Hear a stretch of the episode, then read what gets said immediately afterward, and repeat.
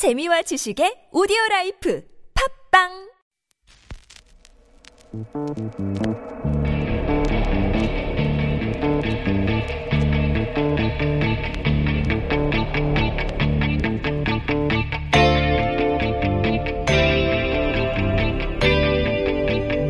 안녕하세요. 김어준입니다. 지난 월요일 오후 2시 20분경 일본 홋카이도 오키나와에서 지진이 있었습니다.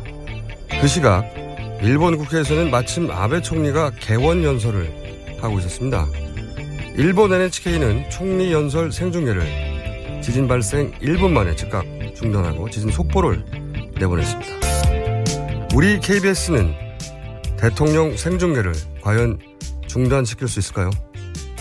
KBS의 누가 그런 결정을 쉽게 하겠습니까? 그래서 그런 결정은 한 개인이 아니라 시스템이 해야 합니다. 지난 경주 지진 때 오락 프로그램조차 그대로였던 게 우리 시스템의 맨 얼굴입니다. 우리 정부의 재난 대응 시스템 과연 존재하기는 하는 걸까요? 김어준 생각이었습니다.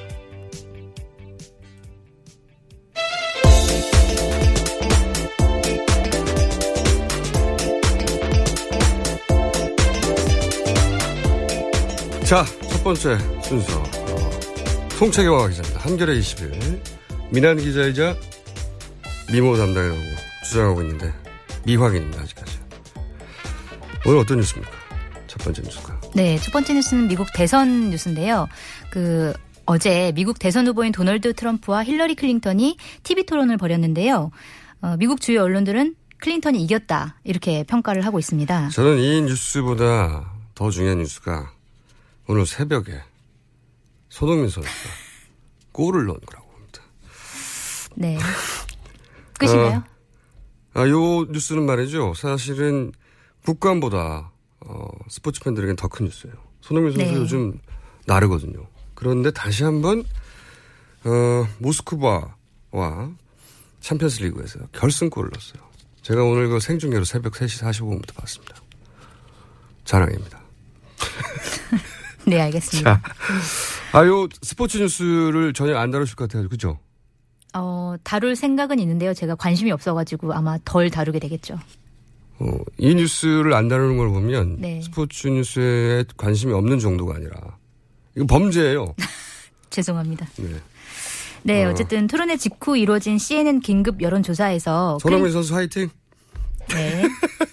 클린턴이 잘했다가 62%, 네. 트럼프는 27%에 불과했다고 합니다. 긴급 여론조사에서. 네. 요 내용은요, 저희가 안 그래도 오늘 3부에 현지 연결도 하고 그리고 전문가도 따로 모시기로 했기 때문에 그때 좀 자세히 다루기로 하겠습니다. 네. 일단 이렇게 클린턴의, 힐러리 클- 클린턴의 토론을 더 잘했다는 게 미국의 여론이라는 거죠. 네. 네, 알겠습니다. 두 번째 뉴스는 어떤 겁니까? 예, 국회가 이틀째 파행을 맡고 있는데요. 그 새누리당 김영우 국방위원장을 감금했다는 논란이 일었습니다. 그 김영우 국방위원장은 새누리당 소속인데요. 어제 오전에 김영우 의원이 새누리당 상임위원장으로선 처음으로 국방위를 열겠다는 뜻을 밝혔는데요.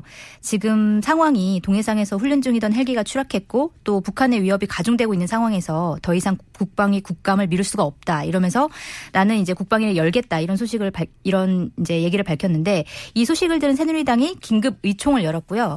어, 그리고 의총 뒤에 김무성 전 대표, 김도읍 수석 등이 이제 국방위원장실을 찾아가서 3시간 넘게 설득 작업을 벌였다고 하고요. 이 과정에서 김 의원을 못 나가게 한 거예요. 국방위원장실에서. 그래서 설득은 할 수 있는데 네. 못 나게 한 거는 이건 이해가 안 가네요. 예, 그래서 김영우 의원이 거기에 이제 갇혀 있으면서 문자로 국방위원장실에 갇혀 있어서 안타깝다 이런 문자를 이제 의원들한테 보냈는데요. 결국 김영우 국방위원장은 국감에 참석을 못 했고요. 그 이것과 관련해서 야당 국방위 소속 의원들은 성명서를 내고 오늘 이제 새누리당의 이 행동이 범죄 행위다. 국방을 방해한 테러다. 이렇게 규정했습니다. 뭐 야당에서야 공격하겠지만 여당이 자당의 상임위원장을 감금하는 거는 이건 세계 최초가 아닐까. 네. 그럴 것 같습니다. 이 전후 사정은 잠시 후에 저희가 새누리당의 이해훈 의원을 직접 모실 거거든요.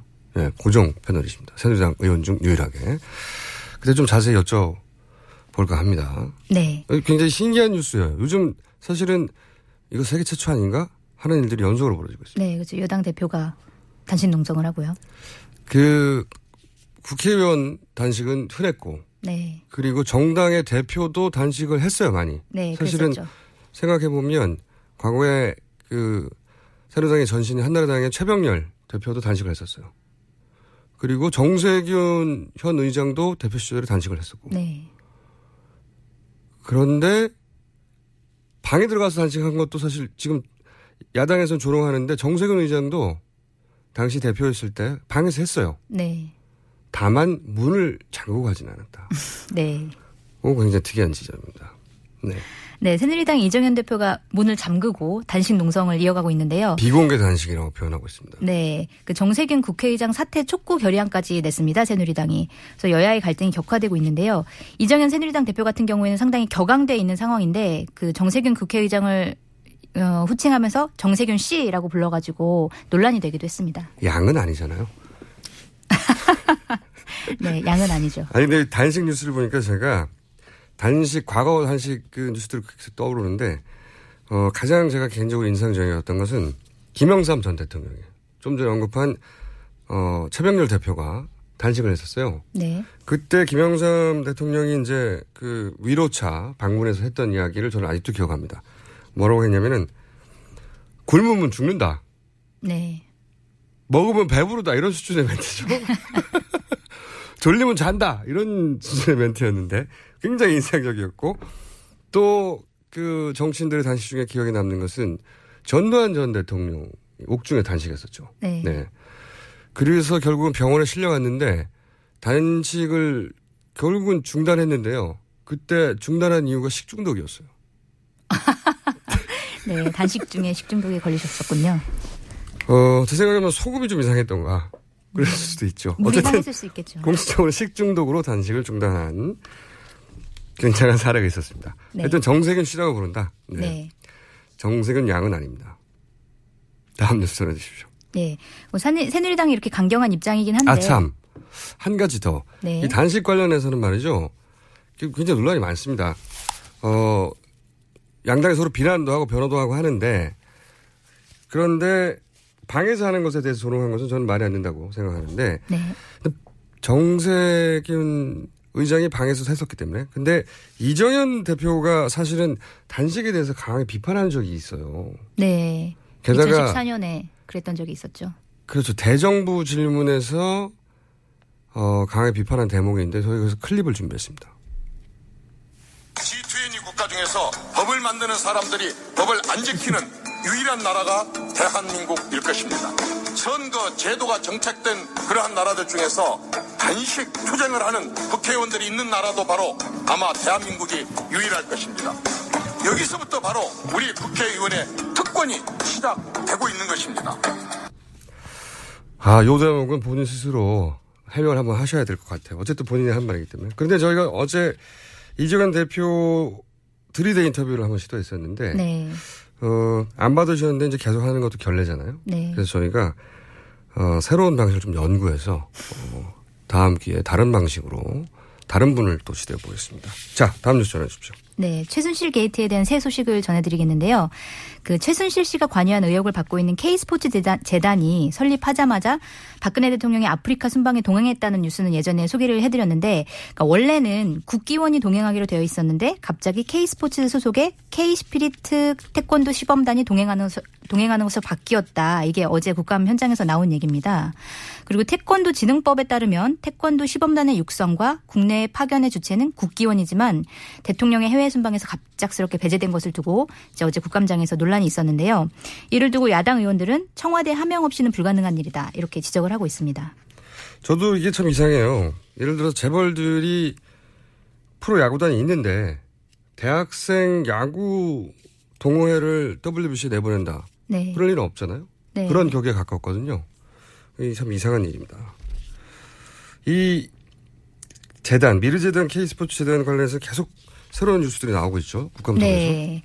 그렇습니다. 미르재단과 K스포츠재단이 대기업들로부터 800억 원 가까운 돈을 모금하는 과정에서 청와대 안종범 정책조정 수, 전, 정책조정 수석의 개입이 있었다는 의혹이 나왔었는데요.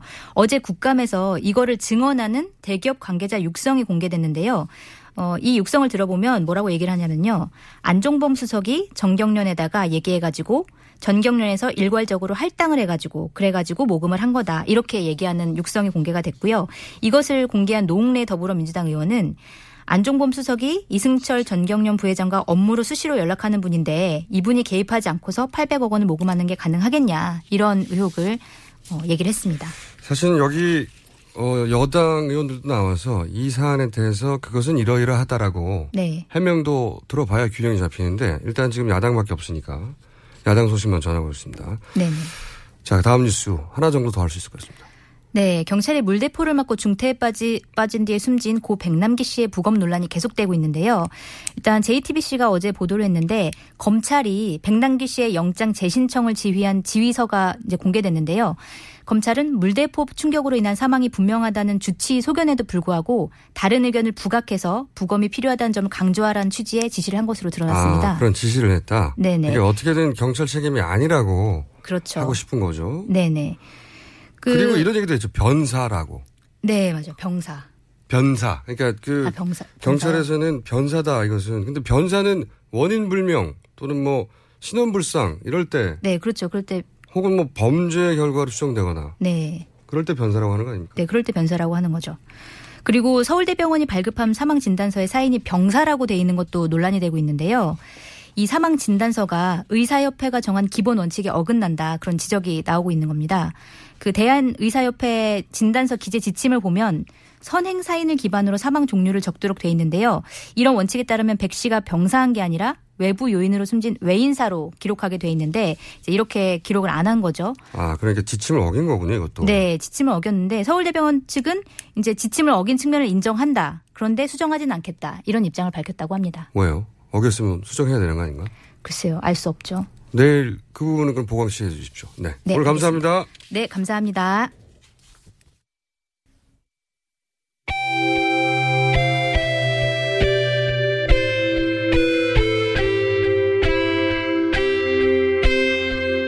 항상 나라를 생각합니다. 이혜훈의 나라 걱정.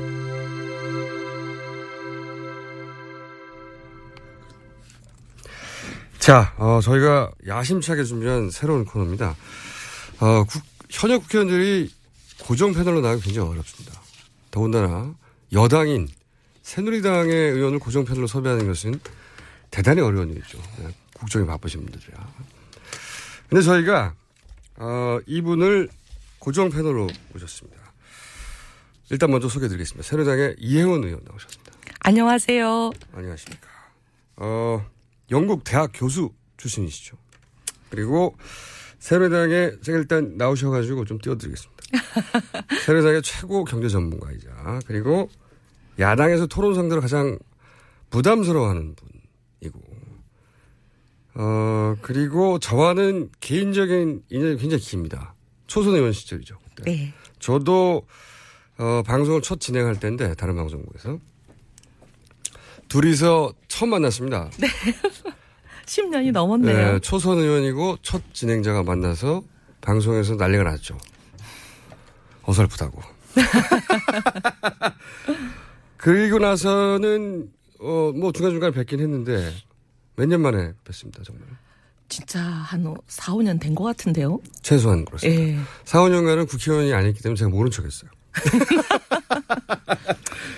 근데 요즘 정국이 정국인 만큼 저희 코너 제목이 이혜훈의 나라 걱정입니다. 네. 나라 걱정이 워낙 많으신 분은 컬러링이 애국가요. 굉장히 드문 케이스인데 전국이 전국인 만큼 그런데 현안에 대해서 이야기하기는 좀 부담스러우시죠. 네, 어제도 정말 한 몇 개월 만에 처음 인터뷰했습니다. 네. 그동안은 뭐 인터뷰하면 하도 당해서 뭐라고 하시는 분들이 많아서 네. 인터뷰를 아예 안 한다 이렇게 금지 선언을 하고 안 했어요. 네. 근데 이제 어제가 사실상 저희 국감 처음 시작하는 날이었습니다. 그렇죠. 그래서 이제 국감 처음 시작하는 날이라고 어느 언론이 하자고 옛날부터 약속이 돼 있었어요. 그리고 이제 국감에 관한 인터뷰를 하는 걸로 했어요. 이제 네. 뭐 가계부채 이런 거. 네. 구체적인 현안에 예. 그래서 이제 약속을 하고 했는데 아무래도 현안이다 보니까 생방송이 방송이니까 물어보는데 답을 안 할 수가 없잖아요. 그렇죠. 생방송 이게 생방송의 묘미랄까. 위험이랄까 그래서 네. 그 언론도 당연히 가계부채 이런 거 물어보시기 전에 국회 상황에 대해서 한마디 물어보시더라고요. 그래서 네. 제가 그냥 김재수 장관이라는 분이 일찌감치 사퇴를 했더라면 이런 여러 가지 어려움도 없고 대통령께도 부담도 안 되고 우리 당도 이런 고생도 안 해도 되고 당의 공식 입장하고 약간 다른. 예, 그렇게 얘기를 했다가 어제 뭐 당의 이제 소위 강성으로 알려지신 분들이 뭐 완전 용단 폭격을 저한테 했습니다. 예를 들어서 뭐 해당행위라는 등 뭐 나가라. 심지어 어떤 분은 뭐 잘라내겠다 이런 표현을 하신 분도 있고 어디를요? 뭐 아, 참, 그 정도로. 네, 아주 저 어제 심했습니다. 근데 또 어. 국민들은 또 전혀 생각이 다르시더라고요. 댓글이나 이런 거 올라오는 거 보면 우리 당의 강성 의원님 몇 분하고는 180도 다르시더라고요. 그러면 저는 이제 이런 얘기를 여쭤보면 그 굉장히 곤혹스러워 할 줄 알았는데 본인 입으로 다 술술술 말씀하셔가지고 반갑기도 하고 당황스럽기도 한데 그럼 막 물어볼게요.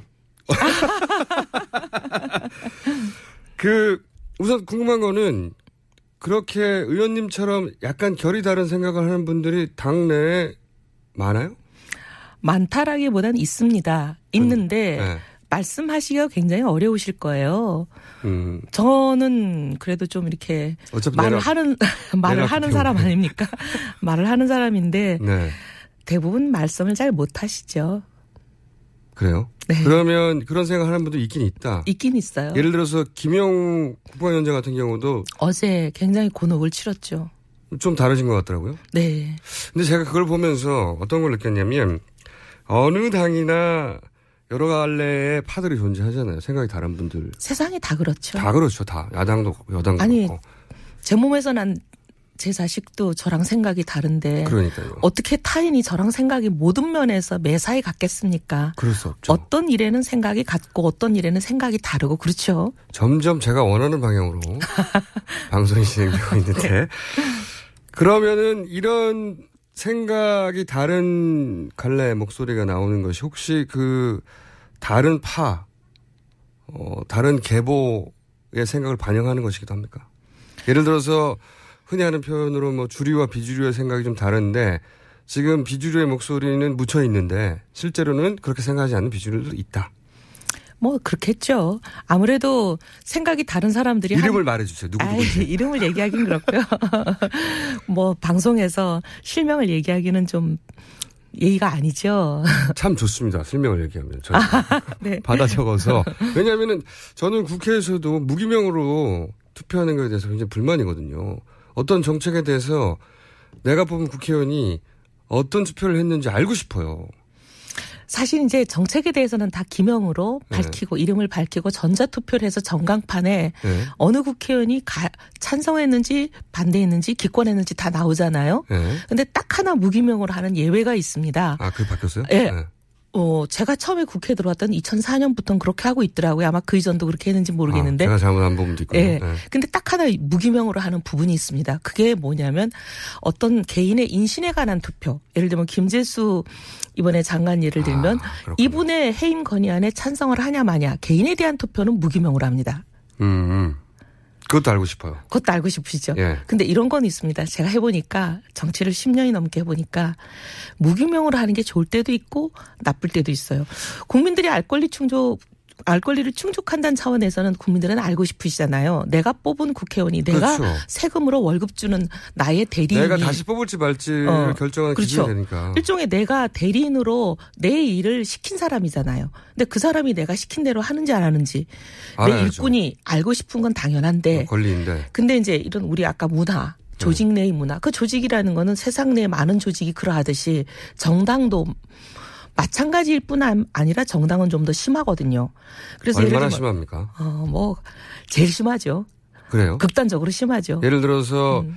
이 의원님이 지금 당에 네. 주류들의 공식 입장과 다른 의견을 발표하면 예를 들어 나가 이런 소리가 나오나요? 어제도 이제 일부 몇 분이 그런 얘기를 하셨죠. 몇 분 이름도 명. 네. 근데 이제 뭐 130명이나 되는 의원님들 중에 한두 사람이기 때문에 그게 전체 의견은 아니지만 그렇게 이제 막 그 강성 의견을 얘기하시는 분들이 있습니다. 근데 그런 목소리가 당의 분위기를 주도하긴 하잖아요. 그렇죠. 왜냐하면 회의나 이런 거는 보면 대부분 110명 정도는 침묵하는 다수죠. 근데 침묵하는 다수의 의견은 결론에 반영이 잘 안 됩니다. 음. 목소리를 높이고 회의를 주도하고 끌고 가고 소리 지르는 분들이 결론을 끌고 가거든요. 예를 들면 농성을 하자, 단식을 하자, 국감을 보이콧하자 이런 거는 대부분 이제 목소리를 높이는 몇 분의 의중이 반영돼서 가는 거잖아요. 그러니까 이제 100명이 넘는 침묵하는 다수의 의견은 거의 반영이 잘 안 되는 게 거의 모든 조직이 그렇잖아요. 근데 지금 국회가 공전하고 있는데 네. 뭐 공전까지 아니고 반쪽이죠. 네. 지금 야당만 들어가고 있는데 거기에 대해서도 다른 의견을 가진 분들이 이제 있다는 거고 그죠? 근데 그런 왜 분들이 목? 목소리 내기 예. 힘들고 이원 의원처럼 목소리를 좀 내면 바로 응징이 들어오고 응징이 들어왔음에도 불구하고 이 의원은 어차피 어차피 이쁨을 받지 못하고 있기 때문에 당내에서 계속 말씀하시는 건가요? 아니 뭐 저는 이쁨 이- 안 이쁨 이런 거에 대해서 개념치 않습니다. 왜냐하면 저를 월급 주고 뽑아주시는 분은 국민이지 그분들이 아니거든요. 정답인데요. 네. 그러면 제가 궁금한 게 한 가지 있어요. 개인적으로 사실 오랫동안 궁금했던 건데 아까 이제 10년 이상 정치를 해오셨다고 하셨지만 4년 동안은 백수셨잖아요. 네. 실업자 해보니까 네. 배우는 것도 많더라고요. 10년 마이너스 4년인데 정확하게는 네. 지난 몇 년간 정말 궁금했는데 좀 결례인가 싶어서 본인이 더 괴로울 텐데 제가 전화를 못 드렸어요. 제가 마지막에 뵀을 때는 분명히 어 나누자면 친박의 핵심이셨거든요. 핵심. 자리에 앉으면 박근혜 대통령 가장 가까운 자리에 앉으셨어요. 그죠? 지금은 아닙니다. 무슨 일이 있었나요? 저도 그게 제일 궁금해요. 아, 본인이 몰라요? 왜 이렇게 밀어내고 왜 이렇게 죽이려고 하는지 저는 제가 천국에 간다면 하나님께 제일 먼저 그거 여쭤보고 싶어요. 아 본인 본인은 모르세요? 예, 제일 그게 제가 궁금해요. 왜 예를 들어서. 그럴 경우에 당신은 이러이러한 이유로 이러이러하다라고 보통 알려 옆 주변 사람이라도 알려주지 않나요? 아니요. 아 그래요? 어느 날부터 이렇게 그게 어느 날 어느 날부터 어떤 징조를 발견하셨어요? 처음 발견하신 게. 일단 모임에서 빼고 뭐 전화번호 안 바꿨는데 아예 전화번호는 하긴 저는 10년 전 10년 전화번호가 전 똑같- 예. 똑같으니까. 네. 네. 전화번호 안 바꿨는데 어느 날 봤더니 내가 항상 참석해서 같이 있던 사람들은 다 참석한 것 같은데 나는 안 부르더라. 뭐 그런 일들이 좀 있죠. 예. 또 다른 징조는 물론 공천을 최종적으로 못 받으셨는데 그거 말고 사실 갱- 공천으로 못, 공천을 못 받은 게 뭐 결정적이죠. 그건, 그건 이제 움직일 수 없는. 놀랬죠. 예. 예. 그 직전까지만 해도 잘 모르셨군요. 예. 긴가 민가. 뭐 별로 그분에 대해서 신경 쓸지도 못했죠. 둔한 건가 봐요. 어, 본인이 왜 잘렸는지 모르는 상황에서 더 이상 물을 게 없네요. 이건 짜르부라도 물어봐야 되는데. 예. 하여튼 밀려나셨어요.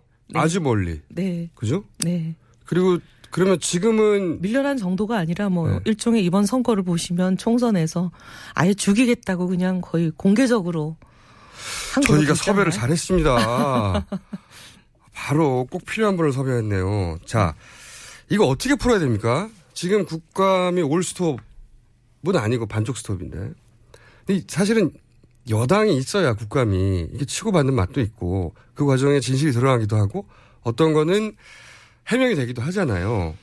근데 지금 강대 강이고 그리고 장관 필리버스터 세계 최초라고 저는 생각하는데 또는 어, 국회의장이 형사 고발한 거는 아마 국내 최초는 확실한 것 같고요. 그죠? 그리고 어, 여당 대표가 단식하는 것도 이건 세계 최초일 것 같아요.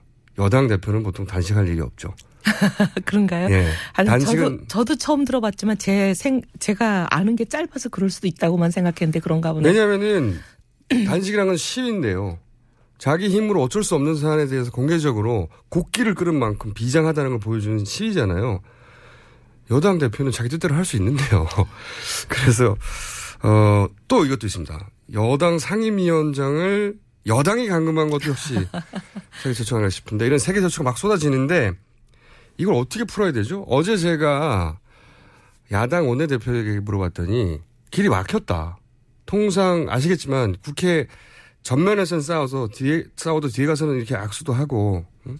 대치하다가도 수고했다고 막 어깨 툭 쳐주고 그런 게 국회의원이잖아요. 이번에 진짜로 막혔다고 그러는데 이거 어떻게 풀어야 되죠? 과거에도 보면 특히 네. 이제 국회 선진화법이 생기기 전에는 네. 뭐 몸싸움도 하고 뭐 세- 심지어 국회 의장 단성에서 뭐 체류탄도 터지고 네. 뭐 다쳐서 실려나가는 의원도 생길 만큼 폭력도 난무하고 그러지 않았습니까? 네. CNN에 나올 만큼 정말 부끄러운 일들이 많았는데 CNN 외에도 여러 언론 나왔어요. 뭐 세계적으로 네. 망신 당하기도 하고 그랬는데요. 그런 일이 있었을 때도 늘 TV에 나오는 모습은 그렇게 강대강 극대극으로 대치하는 모습을 보였지만 또 동시에 물밑으로나 또 그런 장면이 끝나고 나서는 네. 밤이나 이럴 때는 여야가 대화의 창구를 다시 가동하고 열고 얘기하고 서로 멱살 잡다가. 네. 밤에는 소주 한잔 하면서 아, 형님 아우 하면서 야 이거 어떻게 풀어야 되냐 예, 그런 것들이 있었어요. 있었죠. 사실 제가 실업자가 되기 전까지만 해도 그런 것들이 있었습니다. 네. 그래서 이번에도 지금으로 보면은 아직 그런 기미가 보이지는 않지만 네. 결국은 그렇게 해서 서로 얘기하지 않고 풀 수 있는 방법이 있을까? 얘기하는 길밖에 없지 않나. 그렇죠. 그런 그런데 얘기할 상대가 없대요 지금. 의원님이 보시기에. 네. 누구한테 가서 이 얘기를 하면 통할까요? 그래도 아, 내부 사정이 야당보다는 아 무래도 결정권을 쥐고 있는 분은 당 대표이시죠. 당 대표께서 문을 걸어 잠그셔가지고 네. 근데 또 이제 상황이라는 건 변하잖아요. 지금은 이런 상황이지만. 당 대표는 네. 내가 목숨을 걸고 정세균 의장이 물러나지 않는 한은 해결되지 않는다고 선언을 해버리셨는데 아니 당, 당의 대표가 그렇게까지 나갔는데 어떻게 중간에 정세균 의장이 그만두지도 않았는데 배고프니까 그만둔다 할 수도 없고.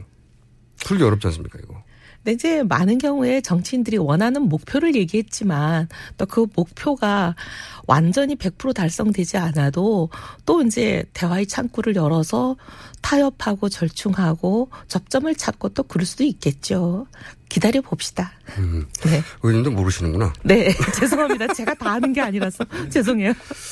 아 근데 의원님과 오늘 얘기를 나누다 보니까 10년 전 생각도 나고 네. 그때 굉장히 어설펐는데 지금은 어, 능수능란 하시고 아, 그런가요? 네. 그리고 저희가 섭외를 너무 잘했다는 생각도 들어요. 아, 그럼 제가 큰일이네요. 왜냐하면은 본인이 핍박을 이미 받고 있고 그럼에도 개의치 않고 그런 발언을 했다는 것은 더 강한 발언도 나올 수 있다. 아예 출당을 시킬 수도 있다 우리가. 아이, 그러면 안 되죠. 그러면 경제 전문가시니까 네. 1분밖에 안 남았는데요. 지금 아, 그래요? 그밖에 안 남았어요? 아닌가요? 오늘도 또 본말이 전도됐네요. 아, 아니군요. 제가 잘못 알았습니다. 네. 저희 PD가 네. 시간을 5분 드렸답니다. 아, 그런가요? 오늘 네. 재밌었어. 자, 그러면 경제 전문가시니까 경제 현재 현안 중에 가장 시급한 거 하나만 짚어주세요. 저는 구조조정이라고 봅니다. 구조정이요. 왜냐하면 이 구조조정을 하지 않고는 한국 경제가 나가기가 어렵다. 네. 이미 그동안 우리가 70년대, 80년대 고도성장하면서 너무 압축적으로 그 성진국이 뭐 수세기 동안 해온 거를 우리는 10몇 년 만에, 20몇 년 만에 했잖아요. 그러다 보니까 이제 그늘, 불균형 이런 게 막 생겨왔는데 이거를 저희가 이제 외면하고 막 달려왔잖아요. 이제는 외면하고 더 이상 앞으로 달려나갈 방법이 없습니다. 구조조정을 하게 되면 반드시 어, 희생이 따르지 않습니까? 어쩔 수 없죠. 구조조정을 해야 한다는 것에 토를 단다기보다는 그 구조조정으로 인해서 생기는, 생기는 피해 네, 또그 회사원들이나 네. 또는 비정규직, 정규직이든 비정규직이든 생기는 피해는 어떻게 해결할 건지를 말을 해줘야 이 구조조정이 설득력을 갖거든요. 일반인들에게는. 그 부분에 대해서는 이제 네. 사실 뭐 100%다 해결하기는 어렵죠. 모든 실업자를 다 책임진다. 이거는 사실 불가능한 그건 어느 일이 나라도 할 수 없는? 일이긴 한데. 예, 근데 이제 가능하면 어 자기 잘못이라기보다는 회사나 나라가 잘못해서 생긴 실업자들에 대해서는 어쨌든 나라가 지금 구조조정 실업 대책이라는 게 11조를 정부가 쓰겠다고 추경을 하겠다는 그 11조는 다 거기 써야 되죠. 네. 그렇잖아요. 네. 원래 그렇게 말씀을 하신 거잖아요. 근데 지금 이제 구조조정 대책 11조 추경에 보면은 주로 구조조정 실업 대책보다 다른 곳에 많이 쓰이는 걸로 돼 있잖아요. 그렇죠. 이거부터 이제 원래 하시려던 대로 돌아가야죠. 제가 지금 방금 네. 청취자 응원 문자를 아. 받았는데 이현 의원님 최고 멋있어요 하트. 감사합니다. 이현 의원님 그나마 새누리당에서 발음만 하시면 몇 안 되는 분이라고 생각합니다. 의원님 존경합니다. 화이팅. 아, 너무 감사합니다. 저희 제작진이 보냈나 이거 다. 혹시 저희 사무실에서 보냈을지도 모르죠. 자백인가요? 아, 그런 그런 것 같습니다. 아니 근데 사- 실제예요. 지금 그 대통령에 대해서 쓴소리를 혹은 자당의 정책이나 결정에 대해서 쓴소리를 그나마 하는 아주 희소한 목소리 중에 한 분이에요. 사실은 뭐 제가 뭐 밀려났기 때문에 네. 뭐 감정적으로 하는 얘기가 아니라 저는 새누리당이 바로 서야 대한민국이 바로 간다고 생각하는 사람이다. 왜냐하면 여당이기 때문에 네. 힘을 갖고 국정을 주도하는 사람들이 바로 가야 나라가 바로 서지 않겠습니까? 근데 지금 바로 못 가고 있어요? 아니 이제 더 잘 가게 하는 거죠. 바로는 못 가고 있죠. 더 잘 가라는 얘기고요. 네. 그다음에 대통령이 성공해야 새누리당이 또 집권하고 음, 재집권하고. 네, 그러지 않겠습니까? 그럼 대통령이 평가를 잘 받아야 새누리당에 표를 주시 지 대통령이 평가를 못 받으면 국민들이 새누리당에 표를 주시겠어요? 그래서 저는 박근혜 정부가 성공해야만 우리가 사는 입장이기 때문에 박근혜 정부가 성공하기를 사실은 바라는 사람입니다. 바라기 때문에 더더욱 쓴소리를 할 수밖에 없다. 네. 그런데 그 쓴소리가 이제 귀에도 쓰니까 그죠? 그래서 이제 당을 나가라고.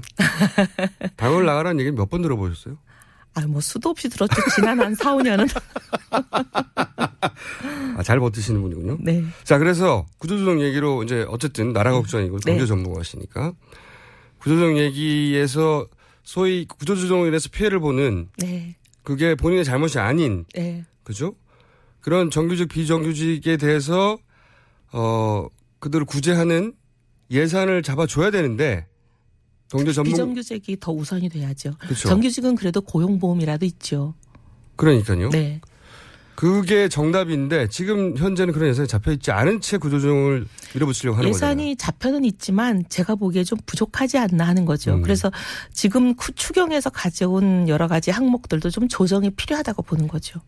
그 예산을 보완하고 네. 하지만 구조조정은 꼭 필요하다. 네. 아 오늘은 구체적으로 어떤 분야의 어떤 구조조정이 우선순위인지까지는 진도를 못 나가겠는데 네. 그 이야기는 다음 주에 나가겠습니다. 그런데 어, 다음 주에 오실 때 네. 꼭 제가 알고 싶은 것은 의원님과 같은 생각으로 당내 다른 목소리나 당을 나가라고 하는 압박 때문에 사실은 조용히 할 수밖에 없는 분들을 그분들의 명단을 좀 찾아내주세요. 아니 뭐 제가 명단을 얘기할 것도 없이 네. 많은 분들이 언론을 통해서 알고 계시는 분 있잖아요. 유승민 의원님.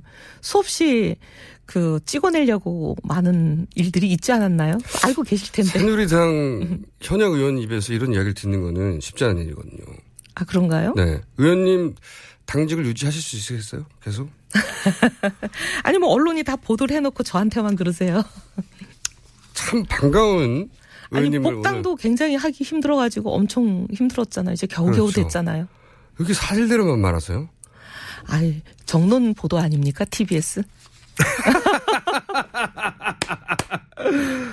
굉장히 능수능란해 주셨고 아마도 제 생각에는 4년간 쉰 것이 네. 크게 본인 야 솔직하자 그냥 그죠 그렇게 태도를 어느 정도 잡아가는데 그 4년간도 도움이 되셨죠 인생 공부 많이 했습니다. 그죠 아직 다 된 건 아니지만 그래도 네. 옛날에 비하면 인생 공부가 한 몇 배는 된 것 같아요. 그러니까 한 번씩 떨어져 봐야 된다니까요 네. 아니 떨어진 게 아니죠 못 기회. 기회조차 예, 못 주어지지 않은. 거죠 네. 그런데 정말 특이한 것은 본인은 그 이유를 모른다는 거 예. 알게 되는 날이 오겠죠. 알겠습니다 네. 아, 저희가 이 코너를 기획하면서 걱정이 많았어요. 현역 의원을 모시고 과연 정말로 신랄한 솔직한 혹은 자성이나 비판이 있을 수 있을까 했는데 걱정 안 해도 될 것 같습니다. 이혜훈의 나라 걱정. 제가 굉장히 위험하다는 뜻이네요. 네. 그렇죠. 네. 저는 여기다가 원래는 이혜훈의 나라 걱정인데 네. 여기 부제를 붙여야 되겠어요. 이혜훈의 본인 걱정까지. 네. 아, 근데 그거 좀 해주십시오. 진행자께서. 본인 걱정 플러스 나라 걱정. 네. 오늘 여기까지 하겠습니다. 지금까지 새누당의 이혜훈 의원이었습니다. 감사합니다. 네. 한 주일 잘 쉬십시오.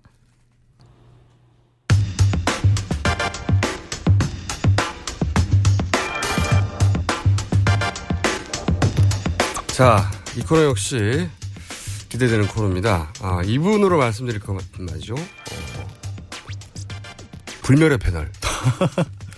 어, 저까지 무료 진행자를 네 번이 어, 교체되는 동안 예. 한 번도 바뀌지 않는 버티고 있습니다. 네, 불멸의 패널. 제가 여러 소송을 모두 다 이겼다고 어. 불패 피의자라고 하거든요, 스스로. 어. 어, 불멸의 패널입니다, 정말. 이분한테 잘 보여야 돼요. 아니 왜 잘 보여요, 그것도. 이분이 갈아치운 게 아닌가 싶어요, 진행자들은. 마음에 안 든다고. 설마 일주일에 10분 나오는데. 네, 양지열 변호사. 예, 안녕하세요. 안녕하십니까. 네. 사실은 안 나오시는 방송이 없어요. 제가요? 네. 많이 있어요, 그래도. 어디 어디요? 예? 많이 꼽을 수 있어요. 저 연예 이런 데는 안 나오잖아요. 꼽아보세요, 예능. 방송국. 아니 많이 있죠. 예능 프로그램 안 나가니까 다. 채널로 안 나오는 채널 어디 있습니까? 아, 대한민국의 채널이 지금 100 몇 개인데 그걸 어떻게 다 꼽아요? 나오시는 10분 다 채널 가는데? 채널 숫자가 몇 개면 돼요? 나오는 채널은 한 대여섯 개 되죠. 주로 종합 편성 채널 위주로 나가니까. 네. 하여튼 뭐 채널 틀기만 하면 나옵니다. 지겨워요, 아주. 아니 뭐 방송을 이상한 자기소개 뭔가 이게 뭐 앞으로 다음 주부터 나오지 말까요? 자, 어, 오늘 이 코너는 변호사시기 때문에 기- 게다가 기자 출신 변호사시고 예. 책도 출판하시고 아주 팔방미인입니다. 미남인가요? 팔방? 아니 왜 자, 뭐, 뉴스 오늘 오늘 다루기로 한 주제로 들어가시죠. 예, 이 코너의 성격은 저희가 이제 꼭 정치 사건이 아니더라도 그 사건 관련해서 야, 그 사건을 법적으로 따지면 어떻게 되는 거야? 다른 측면, 법에서 예. 한번 다가가 보는 첫 번째로 준비하신 사건은 어떤 겁니까? 일단 지금 롯데 신동민 회장이 오늘 10시 반에 서울중앙지법에서 영장 실질 심사를 받습니다. 이건 전통적인 시사 뉴스에 가깝긴 한데. 예, 그죠? 정통 시사 뉴스인데 네. 이제 재벌 회장이 네. 구속되고 이런 경우는 굉장히 많았죠. 그동안 많았죠. 많았는데 이 경우에는 사실은 영장 청구 자체가 6일 만에 이루어졌거든요. 예. 그러니까 굉장히 전격적으로 롯데에 관한 수사를 여러 가지로 했었고 검찰이 거의 중계 방송을 하듯이 그 진행 상황을 다 자세하게 알려준 것 치고는 구속 시점, 영장 청구 시점이 굉장히 늦었어요. 그것도 그렇고 또 한편으로는 롯데가 뭘 그렇게 뭐 밉보였나 하는 음, 글쎄요. 그 네. 부분은 이제 저 약간 뭐 정치적인 이유가 들어가야 될 것 같긴 한데 네. 그 밑보인 건 없는 것도 같은 게 왜 그러냐면 검찰이 또 한편으로 수사를 하면서 뭐 제2롯데월드라든가 이런 거 관련된 비자금 문제 이런 거는 수사 대상이 아니라고 또못 봐왔거든요. 네. 순수히 그냥 롯데 내부의 것들만 들여다보겠다라는 식으로 수사를 했기 때문에 뭘 밑보여서 그랬나? 라는 생각도 들어요. 좀. 밉보였다는 세간의 이야기들이 있죠. 그게 사실이든 사실이 아니든. 그- 그거는 이제 저기 여기서 하기에는 좀 부적절한 말씀인 것 같고. 네. 그런 걸 여기서. 해주시면 좋겠는데. 변호사도 고소고발 당한 걸 보고 싶어요. 자, 그 얘기는 변호사님이 다루기 어렵고 서로 예. 들은 이야기가 있다 네, 하더라도. 그렇죠. 그런데 굳이 이 그 재벌 회장의 영장 실질 심사를 아이템으로 정하신 이유는 뭡니까? 어, 이번 영장 청구가 좀 이례적인 게 있어요. 아까 말씀드린 것처럼 수사를 굉장히 다방면을 한 것에 비해서 영장의 혐의 사실이 조금 좀 모호해 보이거든요. 왜요? 액수는 굉장히 큽니다. 검찰이 밝힌 것처럼 무려 1,750억 원에 달하는 역대 네. 최고 액수의 횡령이나 배임이 달하는데 네. 그 내용을 들여다보면 크게 두 가지입니다. 첫 번째가 한 500억 가량은 형인 신동주 전 부회장 있죠. 네. 신동주 전 부회장이 한 10년 동안 400억 원을 가져갔는데 급여로? 월급으로 급여로 받아갔는데 이게 등기 이사도 아니었고 일본을 담당했기 때문에 한국에서는 한 일이 없을 것 같은데 400억 원을 줬다. 그럼 이거 횡령 아니냐? 라는 거거든요. 재벌 회장들이 그러니까 그 이거를 출근 time stamp 찍고 그러지 않잖아요. 그러니까 뭘 근거로 그럼 재벌 회장들이 일한 거를 측정을 할 수 있을지가 조금 모호해요. 그렇게 따지면 국내 재벌 회장 중에 해당 안 될 분이 없을 것 같은데. 아니 그래도 열심히 일하시는 분들도 있긴 있겠죠. 당연히. 하지만 이분이 열심히 일했는지 안 했는지를 확인할 방법도 없지 않습니까? 그렇죠. 사실 회장이란 직업 자체가 네. 이건 전 세계에서 대한민국밖에 없는 거예요. 뭐 등기 이사면 이사고 CEO면 CEO인 거지 회장, 부회장 우리 보통 회장, 부회장이라고 주변에 불리시는 분들도 굉장히 많잖아요. 저는 심지어 총수입니다. 하는 일이 한 일이 뭐세요, 근데 총수면? 총수는 예. 말이죠. 그냥 존재하는 겁니다. 아 그런 겁니까? 존재 자체만으로 위안을 주는 거고 네. 또 나머지 한 천억 원 가량은 계열사들 간의 일거리를 서로 몰아줬기 때문에 이게 회사 경영에 악영향을 끼쳤다라는 거죠. 음. 그게 일종의 배임이 된다라는 건데 아니 근데 듣고 보면 국내 웬만한 재벌 다 하는 거 아닙니까? 그것도 그렇다고 말씀을 드릴 수밖에 없을 것 같아요. 사실 저도 뭐 중소기업 같은데 자문 같은 거 해보면 항상 법의 경계선에서 왔다 갔다 왔다 갔다 하면서 일들을 하거든요. 더군다나 롯데는 상장 퍼센트지가 한 10%도 안 돼요. 음. 그렇게까지 복잡한 조직인지 이번 롯데 사건을 알고 나서야 저도 알았는데 게다가 전 결과적으로 지배 주주는 일본에 있다는 것도 이번에 알았는데 네. 일본 롯데 홀딩스. 네, 일본 롯데홀딩스입니다. 그러면은 이게 상장도 되지 않은 회사들 안에서 주고받은 일이 과연 그 회사들의 손해를 끼쳤다고 볼 수 있냐. 음. 그거는 얼마만큼이나 그러면 손해가 될지 법원이 판단하기 굉장히 어려울 것 같고 결정적으로 이번 롯데 수사에서 하나 흥결이 뭐냐면 그러면 그게 결국은 500억이 됐든 1,700억이 됐든 비자금이란 얘기인데 보통 이제 비자금 보도가 나올 때는 비자금이 단순히 비자금이어서가 아니라 그거가 어떤 목적이었어요. 그렇죠. 예. 그래서 사실- 여기 여기에 사용됐다. 네. 그게 문제인 거죠. 사실 네. 재벌이 자기가 돈 많이 벌어서 많이 가져가겠다는데 저축입니다. 뭐 저축. 배는 아플지언정 네. 뭐라고 할 수는 없잖아요. 축제 혹은 저축. 네. 근데 비자금에 관한 얘기가 안 나오거든요. 아, 그냥 이 돈을 부정한 목적으로 부정한 용처로 썼다. 이게 없어요? 그냥 뭐 어디다 쓰는지 모르겠어요. 뭐, 아, 그거 있다. 롯데그룹 임직원들이요. 우리 회장님은 잘못한 부분이 없습니다라고 탄원서를 일제히 제출했는데 음. 비자금 일부를 경력금과 회식비로 썼다라고 다 이렇게 진술을 하셨어요. 많이들 드셨나 봐요. 저는 말이죠. 음. 뭐 웬만한 재벌들은 다 해당되는 사안을 가지고 걸긴 걸었어요. 그죠? 예, 그렇게 볼 수가 있죠. 어떻게 네. 보면. 그런데 모든 재벌을 다 구속할 수 없으니 신 회장도 구속하면 안 된다. 이 논리는 옳지 않다고 생각하는데 예. 어, 제목에 합당하면 구속해야죠. 근데 문제는 뭐냐면 그럴 경우 웬만한 재벌 다 재벌 수사 대상에 올려야 되거든요. 아니, 또 웬만하다고는 하지 말고 그렇게 될 수 있는 분들도 있다라는 정도로 하죠. 그러니까, 웬만하다고 하면 정부가 또 정부 다른 재벌도 형평에 맞게 그럼 똑같은 제목에 해당되는 검찰 수사를 하든지 하든지 음. 그래야 되는데 그러진 않을 거 아닙니까? 아니 뭐 이렇게 생각해 볼 수도 있죠. 그래서 밑보인 게 아니냐고 지금. 아, 음. 뭐 시범 케이스라는 게 있을 수 있고 아, 앞으로 케이스. 공정하고 투명하게 기업 경영을 그게 시범 해라. 케이스가 된 이유가 뭐냐는 거죠. 뭐, 왜 밑보였죠? 그걸 제가 어떻게 알겠습니까? 고소고발. 아 그런 얘기는 있죠. 이제 공식적인 얘기지만 형제의 난이라 그랬잖아요. 신동빈 회장과 형이 그 신동주 전. 부회장이 시끄러우면서 내부 고발 같은 게 일종의 이루어졌던 거죠. 신동주 전 부회장이 이렇게 기업이 부실하게 운영됐다라는 수사 자료 자체를 시끄럽게 이제 굴어서 이 소음죄인가요? 사법기관에 서류를 들고 갔다고요. 그렇게 알려져 있습니다. 그래서 근데- 내사가 시작됐다. 그런데 이제 이 소위 말해서 이건 비자금이 나오고 그러면 용처가 나오고 음. 그거 받은 사람이 나오고 또는 뭐 비리가 나오고 해야 되는데 음. 그 돈을 많이 받았다. 그거까지만 나와 있어요. 월급을 많이 받았다. 무슨 일 했는지 모르겠는데 이거잖아요. 그렇죠. 그거 좀 이상하다 이게. 통상적인 재벌의 구속영장하고 좀 다르다. 음. 음. 언론에서 많이 의혹을 제기하는 부분이 이제 제1롯데월드 건설 관련해서 음. 이게 지을 수 있느냐 마느냐 가지고 굉장히 말이 많았고 혹시 이런 부분에 갑작스럽게 뭐 정말 비행장 항로까지 변경하면서 서가를 낸 게 특혜 아니냐는 보도는 굉장히 많이 나왔는데 지난 정권에서요. 예. 근데 그 부분에 대해서는 아예 처음부터 선을 긋고 시작을 했거든요. 왜 그런지도 이상한 그럼 거죠. 지난 정권에서 예를 들어서 밑보였던 게 있었나요? 지난 지난 정권의 관계가 현 정권에서 밑보인 부분이 있나요? 그랬으면 만약에 밑보에서 그랬으면 거기까지 파고 들어가야 되는 거죠. 근데 그걸 파고 들어가지 않겠다고 하니까 거기까지 들어가면 이제 싸움이 너무 커지니까 싸움이 너무 커지니까 이전 정권과의 싸움까지 진행되니까 그냥 그야말로 그럴 수 있어 우리가 하고 경고하는 수준에서 그런데 역대 정권 너무나 잘 아시겠지만 정말로 그런 게 있다라면 사이가 안 좋아서 그런 거라면 굳이 싸우지 말란 이유도 없을 텐데. 그런데 어 박근혜 정부와 이전에 이명박 정부 사이가 안 좋은 건 맞잖아요. 예. 그 구성원들이 거기까지 맞아요. 그러니까 무슨 일이 벌어지나 싶었는데 그죠? 보통 전 정권을 치면서 그러니까. 새로운 정권이 정당수도 확보하고 인기도 얻는데 이번에는 전혀 그런 게 없었잖아요. 그건 왜 그럴까요? 그게 제가 궁금해서 변호사님한테 여쭤보고 무슨 무슨 건 정치 문제인데 왜 저한테 무슨 아니, 물어보세요? 변호사님은 어떤 질문도 다 답하시는 분으로 유명해가지고 제가 그리고 안 됩니다. 안 이 됩니다. 답변을 하는 가운데 드디어 변호사님이 모든 방송국으로부터 퇴출되고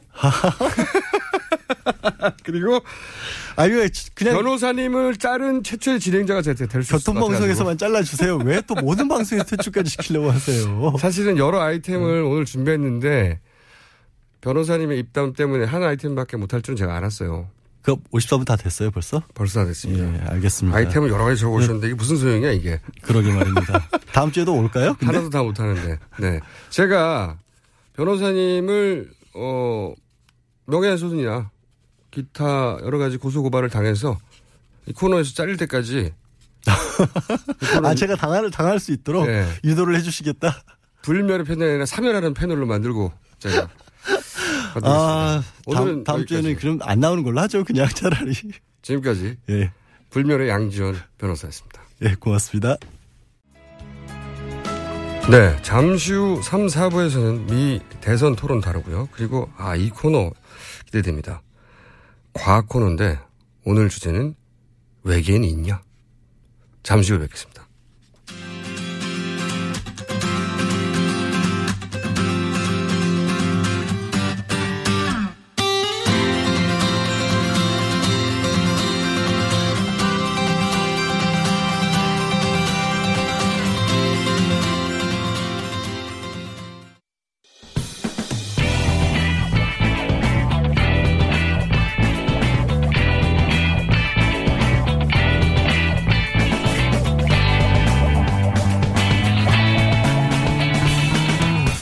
김어준의 뉴스 공장.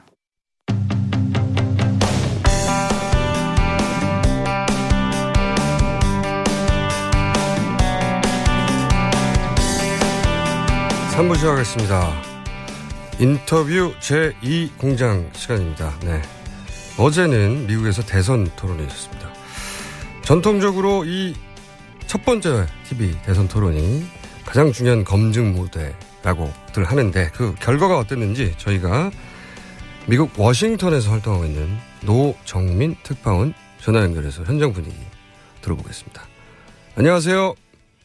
네, 안녕하십니까. 미국 워싱턴입니다. 아, 그리고 새 라디오 진행 축하드립니다. 네.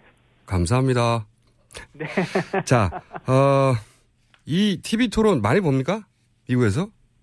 예, 아, 그 이번 그 토론회는 역대 TV 토론회 가운데에서도 가장 많은 사람이 시청한 것으로 나타났거든요. 이 미국 내에서만 한 8,400만 명이 봤다고 하는데 예. 역대 최고 기록이라고 그래요. 그런데 이 TV 외에 이 식당이나 사무실에 본 사람은 포함이 안 됐거든요. 어허. 아마 한국에서도 보신 분들 많으실 것 같은데 예. 실제 토론회 보신 분들은 아마 이보다 훨씬 많을 것으로 예상되고 있습니다. 네. 왜 그렇게까지 이번 TV 토론에 관심이 미국 내에서도 쏟아진 겁니까? 아무래도 이제 그 두 후보가 워낙 극명한 어떤 그런 그 차이를 보이고 있고 뭐 공약이라든가 성향이라든가 성격이라든가 이런 부분에서요. 게다가 이제 아무래도 뭐 역대 미국 대통령 선거 자체가 많은 유권자들 관심이 있는 데다가 아무래도 이제 두 사람이 서로 얼굴을 마주보고 맞대결을 하는 아마 첫 번째 그런 토론의 장이었기 때문에 아마 그래서 아마 많은 사람들이 더 관심을 갖지 않았나 싶습니다. 이 두 후보가 공식 석상에서 얼굴을 맞댄 적이 한 번도 없었어요? 어, 아무래도 이제 1대1로 서로 마주보고 어떤 현안에 대해서 서로 마주보고 이야기한 건 아마 이번 토론회가 처음이죠. 네. 음. 언론, 국내 언론에서도 그 힐러리가 이긴 것이다. 라고 하는 네. 여론조사 보도가 여러, 여러 번 있었는데, 네. 현지에서는 어땠고, 그리고 무엇보다도, 어, 노정민 특파원께서 직접 보셨죠? 토론회를. 예, 저도 어제 90분 내내 텔레비전 앞에서 봤죠. 네. 그 본인의 평가도 좀 궁금합니다. 한국인으로서 그리고 예. 특파원으로서 직접 보신 예. 본인의 소감도 궁금한데 그 이전에 일단 네. 미 언론에서 힐러리가 승리했다고 하는 이유가 뭔지 도 설명해 주시고. 일단 뭐 미국 언론이나 뭐 전문가들의 평가하고 저하고 별로 크게 다르지 않은 것 같아요. 왜냐하면 저도 어제 토론회를 쭉 지켜봤는데 네. 역시 제가 이제 첫 번째로 느낀 것은 아 클린턴 후보가 역시 어, 경험도 많고 관록이 있구나 이제 그런 걸 많이 느꼈거든요. 왜냐하면 토론회 내내 클린턴 후보는 좀 안정된 모습에 뭐 간혹 웃음도 많이 띠고요. 네. 또뭐 자료나 사실관계 또 자신의 국정 경험을 근거로 해서 이 트럼프 후보의 공세를 아주 여유 있게 맞받아치면서 차근차근 이렇게 설득하려는 모습을 보였거든요. 네. 그런데 이제 트럼프 후보는 보니까 약간 이제 강한 이미지를 많이 보여주려고 애썼고 또 전체적으로 좀 활기차지 못한 그런 모습도 보였습니다. 그러면서 계속 행정부의 정책을 비판하면서 아, 자신의 주장만 되풀이하는 모습만 계속 부각이 됐거든요. 원래 그래서- 트럼프 후보의 강점은 자기 콘텐츠가 네. 아니라 상대방이 하는 말을 듣고 상대방 콘텐츠를 공격하거나 비꼬거나 그러는 걸로 사실은 어, 토론을 해왔고 그게 강점이잖아요. 근데 어제는 네. 그러지 못했나 보죠? 아니, 근데 어저께도 사실은 이제 힐러리 클린턴 후보가 계속 무슨 이야기를 하려고 하면 중간중간마다 계속 끼어들려고 하면서 그것은 아니다, 잘못됐다, 뭐 이렇게 이제 계속 컷하려는 그런 모습도 굉장히 많이 보였어요. 네. 그러니까 사실은 어떤 트럼프 후보의 어떤 신선한 정책을 제시하기보다는 계속 자신의 주장만 되풀이하다 보니까 좀 토론회 자체적으로 아, 트럼프 후보의 내용이 좀 식상하다라는 느낌도 제가 아, 좀 많이 받았고. 동업 안목만 되고 네. 하던 대로만 하고 네, 그러다 보니까 사실 그 주요 언론도 트럼프 후보가 이번 토론에 대해서 결코 이렇게 충분히 준비돼 있지 않은 모습을 보였다 이렇게 평가를 했고요. 실제로 유권자들도 10명 중에 6명은 클린턴 후보가 더 잘했다 이렇게 답하면서 사실 유권자들의 심판도 어, 클린턴 후보의 손을 들어줬습니다. 그러면은 특히 두 사람이 부딪혔던 쟁점은 뭡니까? 일단 첫 번째 질문이 이제 경제 이야기였는데 왜냐하면 경제가 지금 미국 유권자들 사이에서 가장 중요한 또 현안이기도 하니까요.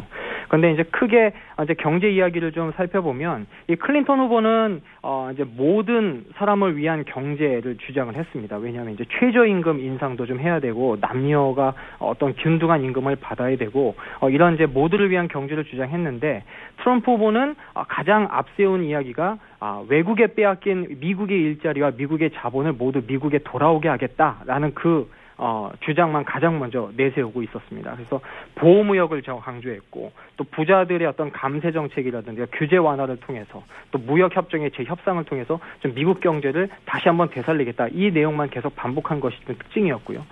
어, 게다가 또 하나 또 말씀드리면 이 클린턴 후보는 어떤 지금의 동맹이나 교육 관계를 잘 유지해야 되겠다라는 그런 입장을 계속 이제 밝힌 반면에 트럼프 후보는 우리가 전 세계에 뭐 경찰이 될 필요도 없고 미국 중심의 어떤 외교나 미국 중심의 경제를 어, 계속해서 이끌어 나, 나가야 되겠다. 어, 뭐 이런 이야기를 좀 되풀이하면서 어, 가장 크게 이제 뭐 안보나 어떤 경제 문제에 대해서 좀 극명한 그런 차이를 좀 보인 것 같습니다. 트럼프는 지속적으로 이제 모든 원인은 우리 내부에 있는 게 아니라 밖에 있다고 주장을 반복해 왔는데 그동안 이번 네. 토론회에서도 그랬나 보죠. 다 외국 잘못이라고?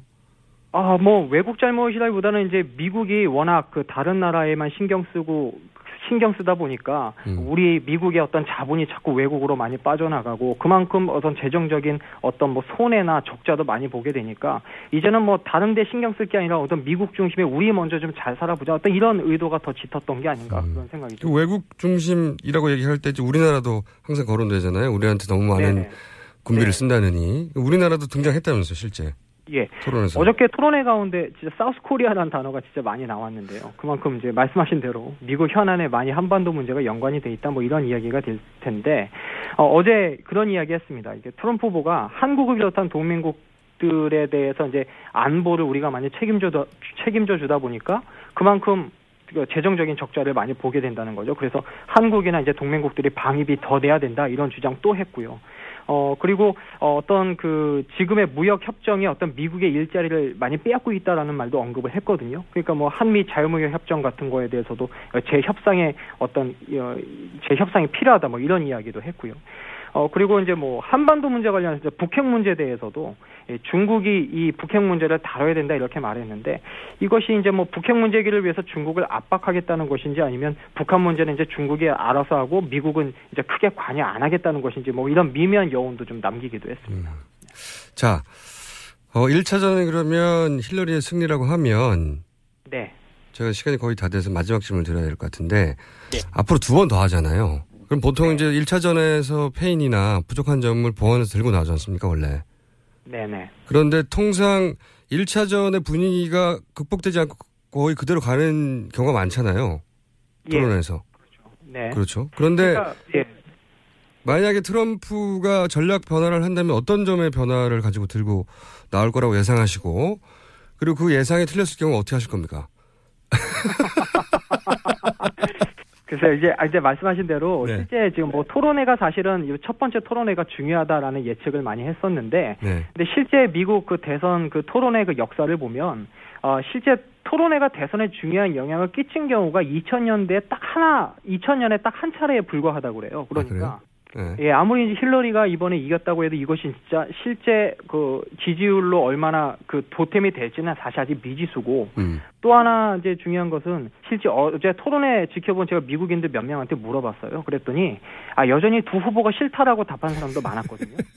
그러니까 두 후보 누가 덜 싫은가 지금 게임이라면서요. 예. 예. 그러니까 두 후보의 비호감도 가 지금 50%가 다 넘으니까 지금 둘이 얼마나 말을 잘하는 애 잘 해도 예. 사실 두 후보가 여전히 마음에 안 든다는 사람도 많거든요. 음. 그러니까 어, 아직 이 토론회 뭐 1차전은 클린턴 후보의 승리라고 하지만 이 토론회가 지지율에 어떤 변화를 가져올지도 사실은 어, 좀 더 지켜봐야 되지 않을까. 음, 그러니까 지지할 거리를 찾은 게 아니라 오히려 이번에 욕할 거리를 찾느라고 토론을 받다 볼 예. 수도 있겠네요. 예. 그리고 사실은 두 후보의 이야기가 사실 뭐 전혀 새로운 건 없었거든요. 그동안 알겠습니다. 하던 얘기 또 했기 때문에. 그러니까 좀 신선한 문제는 없었습니다. 오늘 여기까지 하고요. 2, 3차 때 다시 네. 뵙겠습니다. 감사합니다. 예. 나, 네. 지금까지 노정민 뉴스공장 특파원이었습니다. 자, 이번에는 말이죠. 어, 저희가 전문가를 또 모셨습니다. 안녕하세요. 안녕하세요. 네. 혁사님. 네. 본인 소개를 직접 좀 해주십시오. 아, 예. 목소리를 계속 듣고 싶어요. 아산정책연구원의 김지윤입니다. 어, 김지현 박사님 제가 처음 뵀는데 정치 전공하셨어요? 네, 제가 세부 전공은 미국 정치였어요, 또. 게다가 네. 어디서 전공하셨습니까? 아, 그, MIT에서 박사 학위를 받았고요. 네. 그, 그 유명한 MIT요? 네, 샤프는 안 만들어요. 그 유명한 MIT에서 박사를 해서 미- 특히 미국 전공을 하셨고 네. 저희가 이제 그래서 모셨는데 어 다른 얘기 전에 미국의 대선 제도 굉장히 특이하잖아요. 네. 뭐 굉장히 복잡합니다. 네. 뭐 세 번에 걸쳐서 뭐, 뭐 대의원도 뽑았다가 그죠? 네. 대의원끼리 모여서 뭐 전당대회도 했다가 그리고 또 대선 후보 뽑고 네. 짧게 설명 좀 해주세요. 그러니까 대의원 같은 경우에는 그 후- 이제 그 당의 후보를 뽑는 사람들이죠. 네. 그게 이제 저희가 봤던 그 2006년 2월 1일 올해 같은 경우는 그때부터 시작을 해서 쭉 경선을 거쳐서 왔던 거고. 네. 그래서 대의원들이 이제 뽑힌 다음에 그 대의원들이 전당대회에 모여서 약간은 좀 요식행위 같은 면이 없잖아 있긴 하지만 이제 공식적으로 후보를 선출을 하게 이 되고요. 단계. 그렇죠. 1단계가 그러니까 뭐 코커스니 뭐 프라이머리니 하는 그 경선 부분이죠. 네, 그 경선을 부분이. 하고 그리고 나서 이제 본격적인 선거 운동에 들어가고 이렇게 이제 토론회가 사- 세 차례 열리게 됩니다. 그래서 부통령 토론회도 사실은 있어요. 10월 4일에 이제 현실 시각으로 있고 그러고 난 다음에 11월 8일에 이제 선거가 있다는 것은 사실은 이제 국민들이 선거인단을 뽑는 거예요. 예. 그래서 우리나라 같은 경우는 뭐 유권자들이 투표를 했을 때 그 투표 그 득표를 전부 계산을 해서 한 표라도 더 얻은 사람이 전국에서죠. 그렇죠. 한 표라도 더 얻은 사람이 대통령 당선이 되는데 미국 같은 경우는 주별로 계산을 합니다. 네. 그래서 그 주에서 한 표라도 더 얻은 사람이 그 주에 걸려 있는 선거 인단을 모두 가져가는 승자가 독식하는 그렇죠. 그것도 참 이상한 제도예요. 아, 좀 이상하긴 하죠. 네. 근데 원래 미국에서 대통령을 선출을 할 때 예전에는 의회에서 선출을 했었어요. 예. 그 당시는 뭐 사실 뭐 사람이 많지도 않았고 그래서 의회 선출을 하다가 이게 점점 제도가 변환이 되면서 이제 선거 인단 제도 변화했는데 그래서 뭐왜 얘기가 많아요. 복잡한 거죠 역사 미국의 역사에 비춰보자면 그러니까 제가 간단, 간단하게 요약하면 네. 일단 1단계에서 후보를 뽑는 게 아니고 대의원을 선출하고 네. 그죠? 2단계에서는 대의원들이 모여가지고 이제 대선 후보를 선출하고 네. 그런 다음에 이 대선 후보 3단계에서는 선거인단을 뽑는 거죠, 그죠? 그렇죠. 그리고 네. 마지막에 12월 9일 올해는 12월 9일에 이 선거인단들이 투표해서 공식적으로 대통령이 선출이 되는 그러니까 겁니다. 이게 왜 이렇게 복잡해요? 게다가 그 선거인단을 어떻게 뽑냐? 한 주, 그러니까 그 주에서 각 후보가 득표한 비율대로 뽑는 게 아니라 네. 한 주에서 한, 한 표라도 이기면 그렇죠. 그 후보가 그 주에 있는 선거인단을 다 가져가요. 엄밀히 말하면 메인주하고 네브라스카는 약간 달라요. 근데 뭐 그래요? 거의 비슷합니다. 네, 거의 비슷하죠. 네. 어쨌든 전체적으로 보면 이렇게 복잡한 여러 단계를 거쳐서 선거인단을 뽑는데 그 네. 선거인단도 그 주에서 49대 51이어도 50일 이긴 쪽이 전부 다, 가져가는 거예요. 거죠. 네. 참 희한한 제도인데. 그런데 제가 어디서 얼핏 듣기로는 주마다 제도가 다르고 네. 게다가 어 워낙 땅덩어리 커서 동시에 선거를 해봐야 옆 동네 선거 결과도 모르고 그러다 보니 이런 식으로 주마다 뽑고 뽑고 해서 이런 제도가 확립됐다. 사실 미국이란 국가가 어 우리는 뭐 중앙 정부가 굉장히 강하잖아요. 네. 근데 미국은 뭐 연방 정부라고 하지만 지금의 연방 정부의 그 파워를 옛날부터 가지질 못했어요. 어. 주 정부를 중심으로 해서 이게 돌아가다 보니까 이런 약간은 기형적이다고 할수 있는 그, 그 주에서 자기들 나름대로 뽑고 그렇죠. 예. 그래서 주의 특성이 굉장히 이제 보완이 많이 보존이 많이 돼야 된다라는 주장이 강했고 이게 이제 시간을 거치고 여러 가지 정치적 사건을 거치면서 연방 정부한테 힘이 넘어가는 이제 그런 역사적인 과정이 있었죠. 그렇군요. 그리고 뭐 통신과 뭐 어떤 언론이 네. 지금처럼 실시간으로 서로 완전히 볼수 그렇죠. 없으니까 이게 차례차례 벌어질 수밖에 없었던 그런 그렇죠. 점도 있겠죠. 예. 대단히 복잡한 과정을 거치긴 하는데 자 궁금한 것은 몇 가지가 있습니다. 우선 트럼프가 애초에 왜 인기가 있었죠? 이게 사실은 공화당의 유권자층을 좀 보긴 해야 돼요. 근데 공화당이라는 당이 원래는 굉장히 엘리트 정당입니다. 뭐 공화당에서 가장 많이 얘기하는 게 우리는 링컨의 당이다라고 얘기를 하죠. 음. 그래서 원래는 예전에 위그당이라는 당에서 빠져나와서 굉장히 개혁적인 마인드로 설립한 당이 공화당이고 그때 주장했던 게 노예제를 철폐하자는 거였고 그리고서 낸 대통령이 링컨이거든요. 네. 그래서 굉장히 우리는 우월하고 똑똑하고 이 대중들을 끌고 가야 된다는 생각이 많은 아주 전형적인 주의자들. 그렇죠. 그런 공화당 주의자들이 있고 뭐 대표적인 예가 밋 럼니 같은 사람 뭐 이런 네. 사람들이죠. 근데 이게 80년대 들어서면서 굉장히 그 뭐랄까 좀 도덕적으로 보수적인 사람들이 이제 편입이 되기 시작을 해요.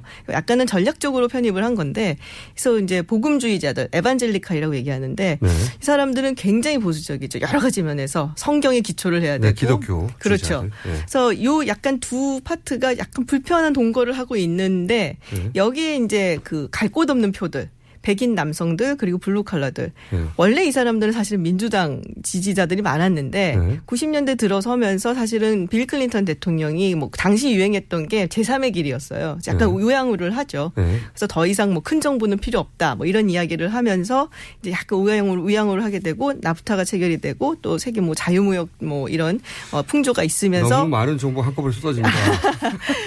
그래서 그러면서 이제 이 사람들이 갈 곳이 없었는데 민주당도 별로고 더군다나 제가 보기에 이게 제일 중요해요. 인종적으로 봤을 때 내가 못 배우고 가진 거 없어도 나는 백인인데 백인이야. 아, 그죠. 근데 백악관에 지금 흑인이 들어가 있단 말이에요.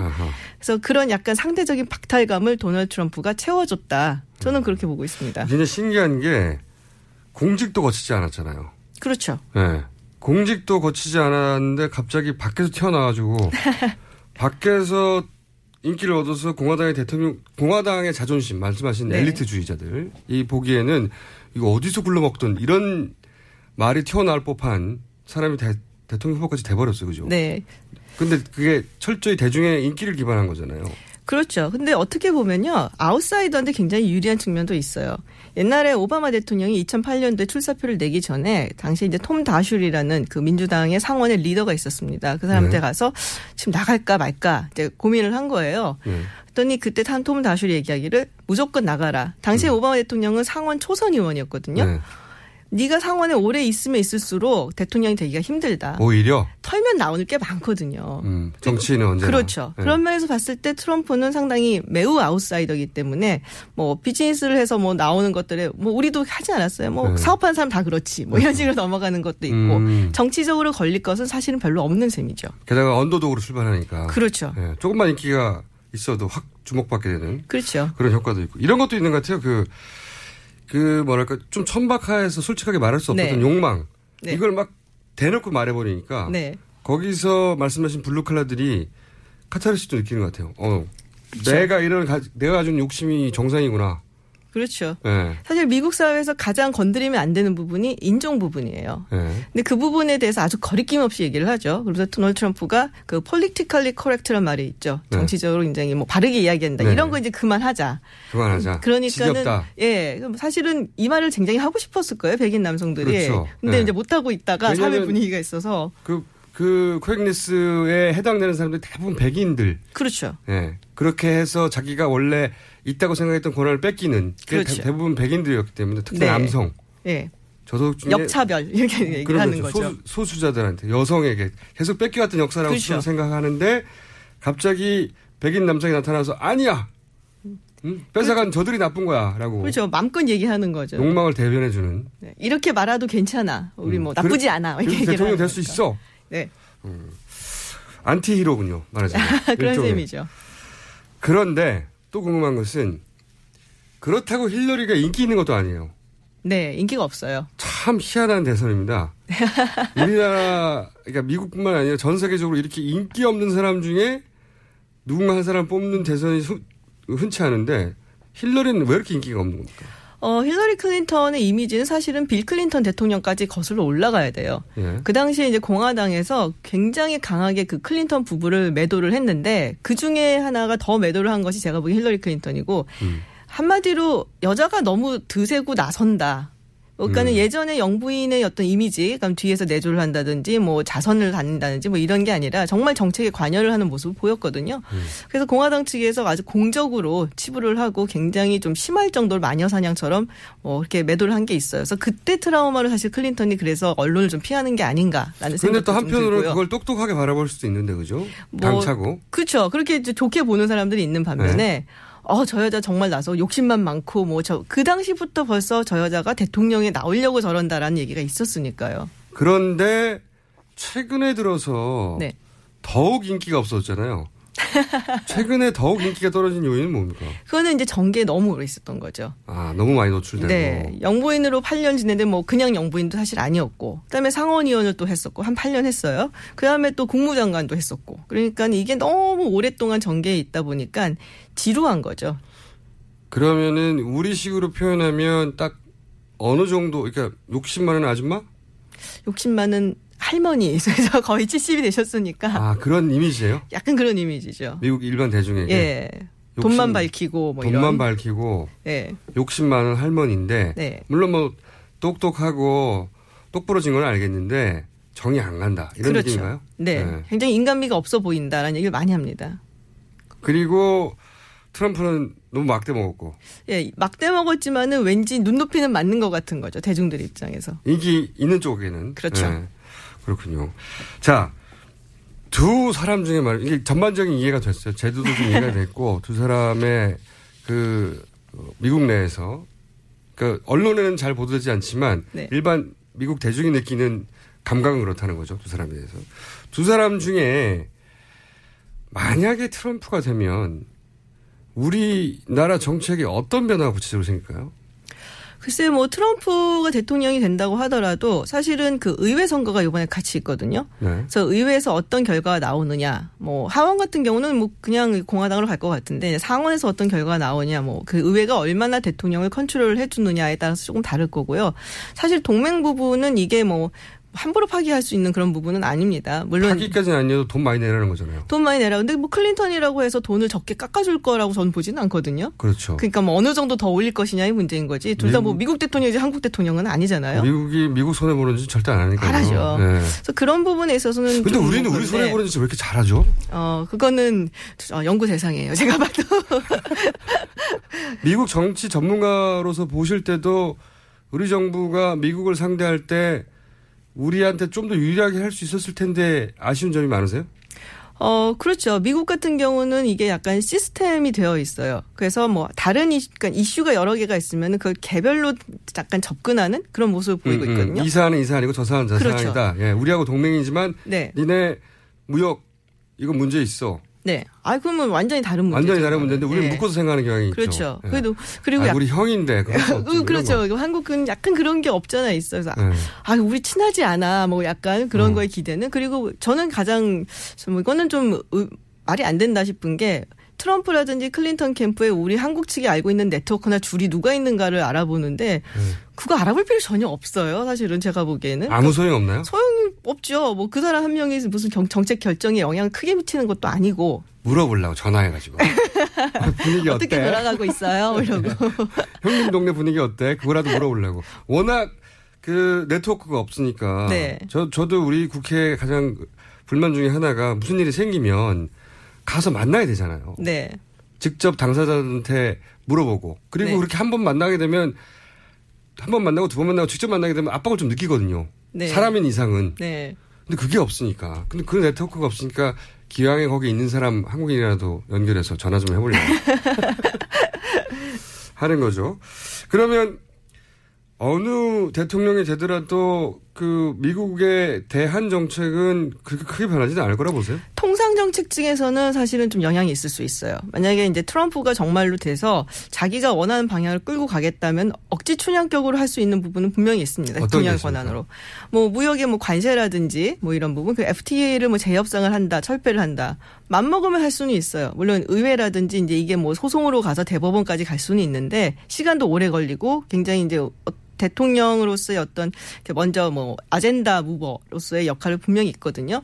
근데 그렇게까지 무리를 하겠나 싶은 생각을 들지만 위험은 분명히 있다. 음. 대신에 이제 킬러리 클린턴 같은 경우는 뭐 지금은 보호무역주의적인 발언을 좀 하고는 있는데 기본적으로 무역이 자신의 경 자기 나라의 경제에 도움이 된다라고 생각을 합니다. 그래서 자유무역에 좀 가깝고 그래서 여러 가지 면에서 봤을 때 통상 정책 은 뭐 아무래도 힐러리 클린턴이 되는 게 우리한테 유리하고 음. 전반적인 경제도 사실은 여러 기관에서 내놓은 결과들을 보면은 힐러리 클린턴이 됐을 때 미국 경제가 훨씬 좋아진다. 그러면 한국 경제가 뭐 요새는 좀 따로 움직이는 경향도 없잖아 있습니다만은 연동된 부분이 많으니까. 네 그리고 미국 경제 나쁘면은 나방적인 확실히 부정적인 영향은 있거든요. 근데 생각만큼 대한 정책의 구체적인 부분이 확 변하지는 않는, 않는 거군요. 워낙 시스템으로 어. 돌아가는 나라라서. 저는 의회를 믿습니다. 의외를. 네. 알겠습니다. 그 박사님과 말씀 나누다 보니까 어, 대선 토론 앞으로 2차, 3차 때 매번 모셔야 되겠다는 생각이 들어요. 아 감사합니다. 너무 말씀도 잘하시고 그리고 너무 미모도 출중하시고 반했습니다. 자 지금까지 아산정책연구원의 김지윤 박사님이었습니다. 감사합니다. 감사합니다.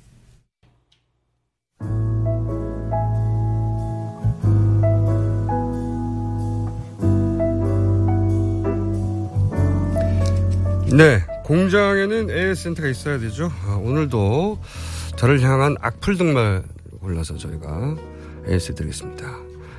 번호 2307 쓰신 분이 진행자 씨, 말 씨가 건방집니다. 네. 저는 사실 말씨만 그런 게 아니고요. 생겨 먹은 것부터가 공손하지가 못합니다. 제가. 네. 생겨 먹은 게 말씨뿐만 아니라 생겨 먹은 것도 공손하지가 못한데 어쩔 수가 없어요. 저는 그렇게 생각 먹었습니다.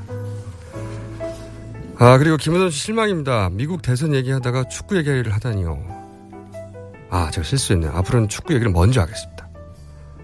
먼저 하겠고, 그리고 양질 변호사가 생애 처음으로 검색어 1위를 했어요. 변호사 방송 나가자마자. 그래서 저하고 잠깐 쉬는 시간에 어, 만났는데 만세를 부르고 왔습니다.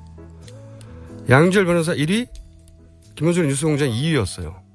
역시 진행자를 자르고 본인은 살아남는 어, 변호사 양절 변호사. 불만이 많습니다 양절 변호사에게 어쨌든 세계 최초의 검색어 1위 축하드립니다. 어, 앞으로는 2위만 해주세요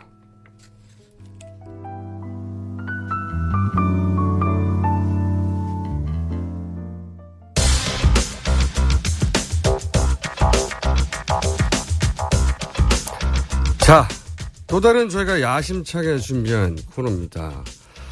어, 이번에는 과학 시간입니다. 이 시사에서 왜 과학을 하느냐 그 이야기는 잠시 후에 설명드리고 하고 이분은 누구냐면요. 어, 요즘 모든 종류의 팟캐스트가 있습니다. 모든 카테고리가 존재하는데 그중에 과학 카테고리가 있고 과학 카테고리 팟캐스트에서 부동의 1위를 하고 있습니다. 네. 어, 과학하고 앉아있네라는 과학하고 시팅 하고 있네. 진행자 원종호 씨 나오셨습니다. 안녕하세요. 제목 좋아요. 과학하고 앉아있네. 네, 제목 짓는 게 제일 힘들었습니다. 과학하고 서 있을 수도 있는데. 네, 보기 안 좋을 것 같아서요. 자, 우리가 왜 시사에서 과학 코너를 따로 고정으로 만들었느냐. 네. 그 얘기를 좀 해주세요. 아, 뭐, 일단 진지한 버전을 얘기하자면요.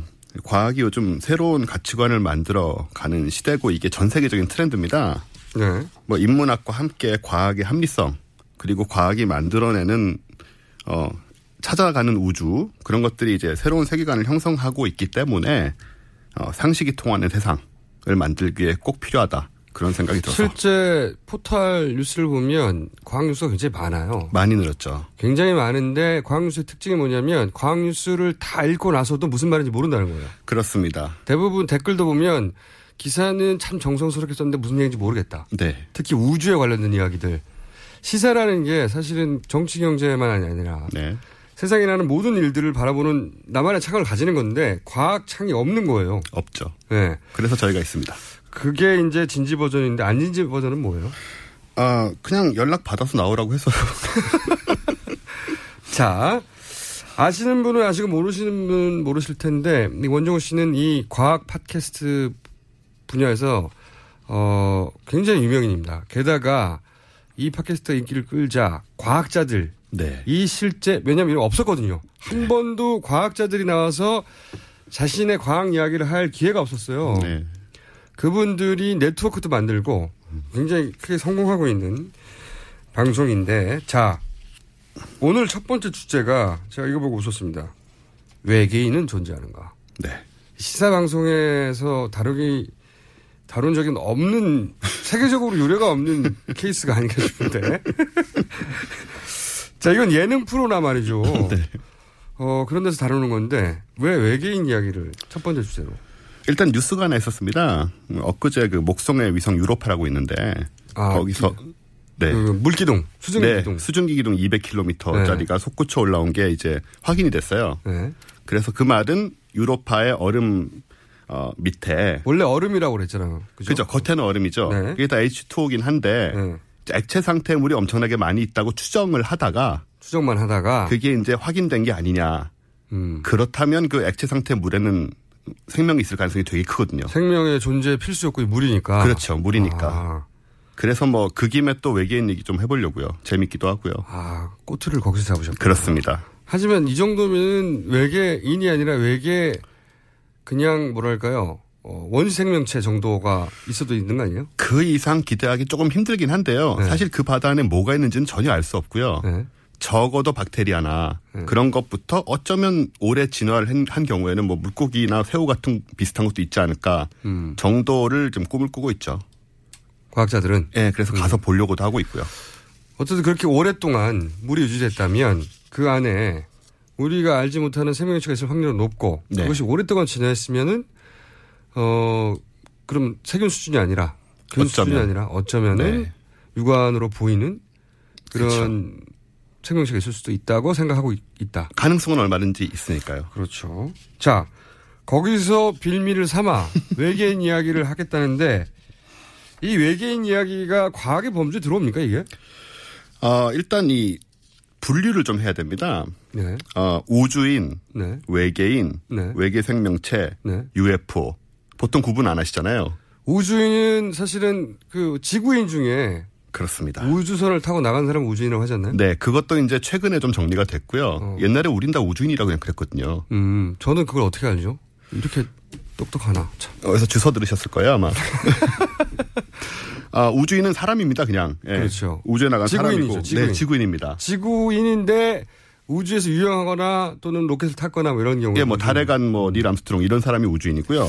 외계인은 그야말로 이제 우리가 흔히 말하는 영화에서 나오는 그렇습니다. 외계인, 예. 이거. 외계에서 태어나서 네. 지능을 갖춘 존재가 외계인, 사람 인자를 붙여주니까. 아, 지능을 갖춰야 되는군요. 네, 인자를 붙여주는 데는 이유가 있는 거죠. 네. 그 다음에 일반 외계 생명, 외계 생명체 하면 네. 정말 박테리아부터 뭐든지 네. 살아있기만 하면. 살아있기만 하면. 네. UFO야 뭐 미확인 물체 아닙니까? 예, 얘는 이제 일단 UFO가 미확인 비행 물체라는 단어긴 한데 기본적으로 일반적으로 쓰이는 뜻은 외계인이 탑승해서 지구에 오는 어떤 뭐 비행 접시, 비행체 이런 네. 식으로 얘기를 많이 하니까 다 다른 얘기고요. 근데, 우, 근데 그 전에 왜 이게 과학의 범죄 들어가는 거죠? 어, 왜냐하면은 외계인하고 외계 생명체는 실제로 탐구가 가능하고 어. 그리고 우주 속에 분명히 있을 거라고 과학자들이 거의 확신을 하고 있기 때문이죠. 그렇죠. 그건 네. 저도 생각, 어, 확실합니다. 그러지 않기에는 우주가 너무 크잖아요. 바로 그 문제입니다. 네, 예. 너무너무 크잖아요. 예. 혹시 얼마나 큰지 알고 계신가요? 아주 크다고 알고 있습니다. 예. 엄청나게 큽니다. 상당한 정도로 크다. 네. 다른 표현 없나요? 아, 비속어를 쓰면 안 되는 거죠? 네, 그렇죠. 네, 여러분이 상상하시는 잘리, 잘리고 저희 PD가 끌려가고 사장님 화내시고 그다음에 연임 안 되고 등등 뭐 그걸 각오한다면 야 별일 아니죠. 저하고는 상관없는 어쨌든 어마어마하게 크다. 어마어마하게 큽니다. 네, 뭐. 그러니까 지금 지구도 크고 네. 태양도 크고 태양계도 큰데 네. 태양계가 몇 천만 개가 있는 게 우리 은하계고 천억 개가 있습니다. 몇 천억 개가 있는 네. 게 우리 은하계가 그런 은하계가 또 몇 천억 개가 있고. 그렇습니다. 관측 가능한 우주 속에서만. 예. 네. 그러니까 우리 지구가 속해 있는 태양계가 몇 천억 개가 있는 게 은하계인데 네. 그 은하계가 또 몇 천억 개가 있고 그런데 그렇죠. 그게 또 하나의 소우주고 네. 그죠? 그 밖에 또 우주가 있을 거라고 또 생각하죠. 있고 뭐 그게 또 다중이고 막 예, 그런 얘기도 있고요. 예. 뭐 어, 느 순간 넘어가면 현실감이 사라지는. 사라지죠. 전혀 우리가 경험적으로 느낄 수 없는 감각할 수 세계니까. 없는. 네. 하지만 과학자들은 이 크기로 보아 이 정도 크기에 유일하게 지구에만 생명체가 그렇죠. 산다는 거는 너무 이상한 일이죠. 그게 그게 이상한 거죠. 그게 이상한 거죠. 그게 비과학이죠. 네. 예. 일단 확률적으로도 그렇고 그런데 또 저런 생각도 합니다. 우리가 왜 외계를 못 만났느냐? 제가 우주 항공연을 방문한 적이 있어요. 몇년 전에. 네. 어떤 언론사 그 의뢰로 기사를 쓰느라고. 네.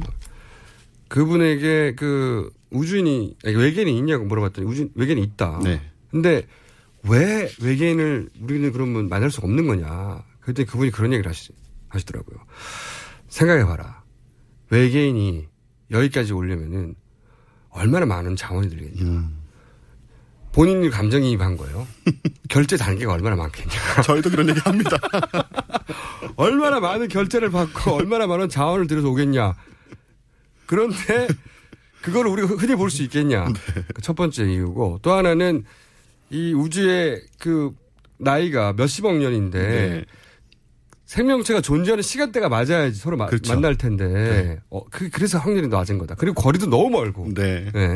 네. 등등 얘기하시는데 그중에 가장 와닿은 거는 그 결제. 예.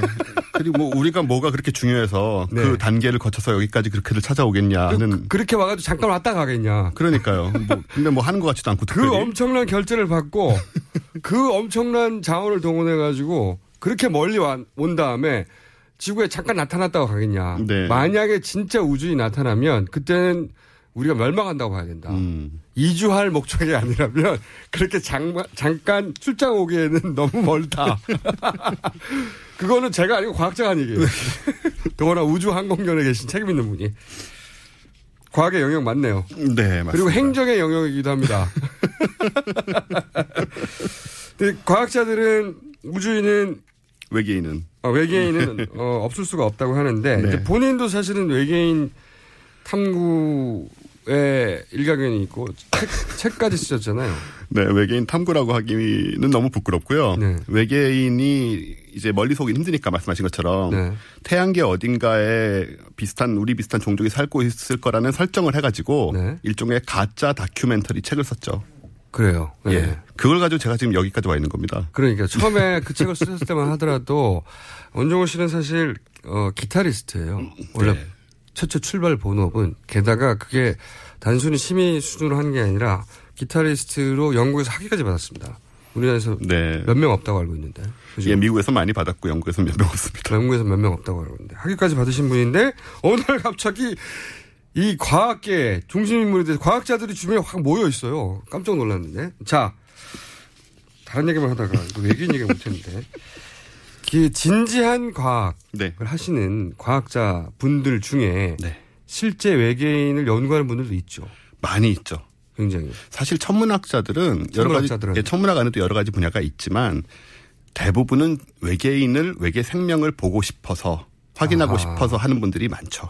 그렇구나. 그러니까 네. 우리가 생각하는 우주과학을 하는 분들이 대부분은 예. 욕망 중에 하나는 결국 이렇게 해서 예. 다른 고등 생명체와 만나서 대화를 해보고 싶다는 욕망. 숨겨진 욕망들이 그건 아, 거죠. 그렇군요. 나사에 앉아 있는 분들 다 그런 분들이에요. 아, 그럼요. 예. 외계인 만날 거야. 말로는 그렇게 안 하죠. 뭐 이렇게 네. 되게 차분하게 안- 얘기하시지만 폼이 안 나니까. 예. 뭐 그리고 과학이니까 여러 가지 이제 조건들이 필요하지만 네. 일단 그게 꿈이라고 보시면 됩니다. 그렇군요. 네. 근데 그러, 그렇게 외계인을 추구하다가 결국은 실제 우주 과학이 발달하는 거네요. 그럼요. 예. 음. 물론 이제 로켓 쏘고 이런 거는 뭐 미소 대결, 달갈 때 이런 것도 있었지만 아무래도 그 욕망, 숨은 욕망들 또 우주에 대해서 이해하고 싶고 뭐 그 가운데 이제 생명체도 찾고 하는 그런 욕망들이 아니면 그 드라이브가 걸리기 힘들죠. 그러면 현재까지 과학계에서 인정하는 네. 진지한 과학계를 말하는 겁니다. 진지한 그 진지한 학문을 한다고 생각하는 과학계에서 인정하는 외계인 방문의 흔적이 실존합니까? 없습니다. 아 그래요? 네. 안타깝게도. 그럼 그 우주 항공연 고위 관계자분이 많이 많네요. 예, 하나라도 좀 확실한 증거가 있으면 사실 어. 과학자들은 달려들 준비가 돼 있어요. 아, 네, 외계인은 반드시 존재한다고 생각하나 네. 무수한 그 외계인 방문의 흔적이나 이- 여러 가지를 얘기하지만 네. 이 주류과학계에서 진지한 연구를 하는 분들 중에 이건 확실히 외계의 방문 증거라고 하는 것은 없다. 하나도 없다. 아이러니하네요. 네, 그렇습니다. 안타깝죠, 저는. 그게 바로 출장비 때문이라니까요. 우주항공연 실제 우리나라에서 로켓 발사하는데 책임 있는 분이 그렇게 말했어요. 네. 생각을 해봐라. 그 출장비 그 출장비를 들이고 와가지고 시간을 들이고 와서 여기서 잠깐 카메라에 찍히고 가겠냐. 네. 그 정도 목적으로 왔다면 엄청난 프로젝트 때문에 왔을 텐데. 그분 되게 재미있는 분인데 저 소개 좀 해주십시오. 저희 방송에 한번 출연시켜야 될 것 같습니다. 공식적으로는 그 얘기를 할지 모르겠습니다. 오늘은 맛보기였습니다. 네네. 맛보기였고요. 사실은 어, 이거보다 훨씬 진지한 얘기 외계인보다 하나도 못했어요. 하- 하겠지만 왜냐하면 이 코너의 성격을 좀 소개해드려야 되거든요. 네. 오늘 성격은 충분히 소개된 것 같습니다. 네. 지금까지 어, 과학하고 앉아있는 진행자 원정우 씨였습니다. 감사합니다. 아 시청자 중에 이런 반론이 있었습니다. 어, 이게 다 출장비 얘기하니까 그 너무 인간의 기준이라고. 네. 잠깐 그리고 이건 제가 얘기하는 시간이기 때문에 원종우 씨는 등장하시면 안 됩니다. 알겠습니다. 절 쳐다보시길래. 어, 인간의 기준이고, 뭐, 외계인의 입장에서는 잠깐 놀랄 수도 있, 는거 아니냐. 그, 듣고 보면 그렇다는 얘기입니다. 네. 그렇네요. 그런 면도 생각해 봐야 되고. 자, 저희가 오늘 포탈의 검색어 1, 2를 다투고, 그리고 팟캐스트의 순위가 이틀 만에 5위가 됐습니다. 그러나 아직 부족합니다. 이렇게 해서는 사장님 자리가 안전하다고 할 수 없어요. 오래 버티겠습니다. 내일 뵙겠습니다.